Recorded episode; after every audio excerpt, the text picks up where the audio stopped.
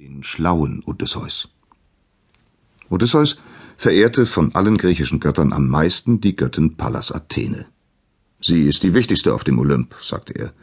Sie ist die Göttin der Weisheit und der Künste und noch dazu des Krieges. Gibt es auf der Welt etwas Wichtigeres als Weisheit und Künste? Er ließ ihr mehrere Tempel bauen. Im Himmel freute sich Pallas Athene, sie wurde seine Schutzgöttin. Odysseus Frau war Penelope, eine Tochter des alten Königs Ikarios von Sparta. Als Odysseus 30 Jahre alt war und seine Frau ihm das erste Kind, einen Sohn, schenkte, ereignete sich in Griechenland gerade etwas Ungeheuerliches.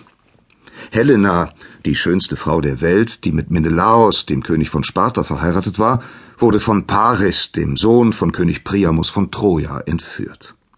Götter hatten ihre Hand im Spiel, besonders Aphrodite. Alles begann mit einem goldenen Apfel, der als der Zankapfel in die Geschichte einging.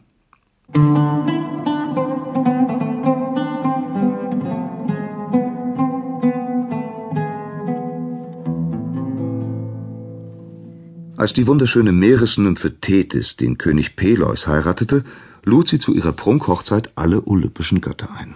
Nur die Göttin Eris hatte sie absichtlich übergangen. Eris war nämlich die Göttin, die Zank und Streit verursacht. Eris ärgerte sich. Na, wartet. Ihr werdet was erleben, sagte sie. Sie kam heimlich zum Fest und ließ einen goldenen Apfel auf den Hochzeitstisch rollen. Dieser trug die Aufschrift für die Schönste.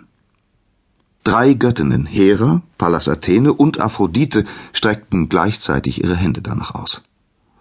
Der Apfel gehört mir, sagte Aphrodite. Na, der Apfel ist für mich, rief Pallas Athene. Nein, das ist mein Apfel, meinte Hera. Die schönste bin ich, sonst hätte mich Zeus nicht geheiratet.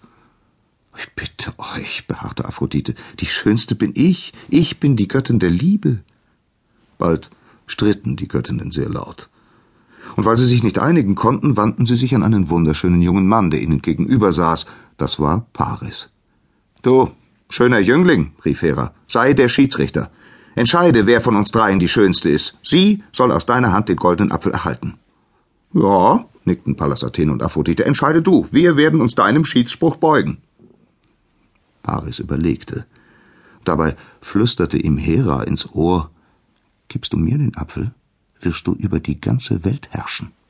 Aber gleichzeitig flüsterte Pallas Athene ihm ins andere Ohr Wenn du den Apfel mir gibst, wirst du für immer unbesiegbar sein. Auch Aphrodite flüsterte ihm heimlich etwas zu. Gibst du mir den Apfel, verspreche ich dir die schönste Frau der Welt.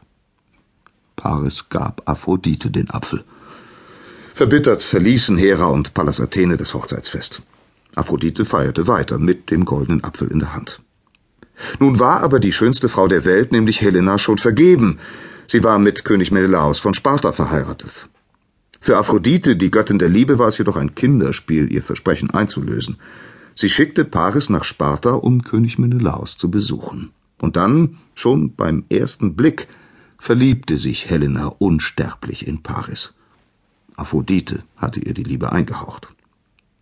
Jetzt verleitete Aphrodite Menelaos zu einer Reise nach Kreta. Sie ließ dort seinen Onkel sterben, ja, der war sowieso schon sehr alt. Während Menelaos zum Begräbnis eilte, half die Göttin Paris Helena zu entführen. Das verliebte Paar nahm die Hälfte der Schätze des Palastes mit, lud alles auf ein Schiff und segelte nach Troja. Als Hera und Pallas Athene von dieser Geschichte hörten, waren sie sehr empört. Darum also hat er Aphrodite den goldenen Apfel gegeben, sagten sie zornig zueinander. Sie hat ihm die schönste Frau der Welt versprochen, und jetzt hat er sie. Hera meinte, äh, er hat sie, wird sie aber nicht behalten, dafür werde ich sorgen. Ich auch, rief Pallas Athene. Sie ließen Menelaos wissen, Helena sei unschuldig, sie sei ein Spielzeug in den Händen von Aphrodite geworden. Sie rieten Menelaos, er solle seine Frau sofort zurückverlangen, und das tat er auch. Er schickte Boten nach Troja und drohte mit Krieg, falls Helena nicht unverzüglich zurück nach Sparta käme. Aber die Trojaner sagten nein. Sie standen fest hinter ihrem Paris. Sie waren froh, die schönste Frau der Welt in Troja zu haben.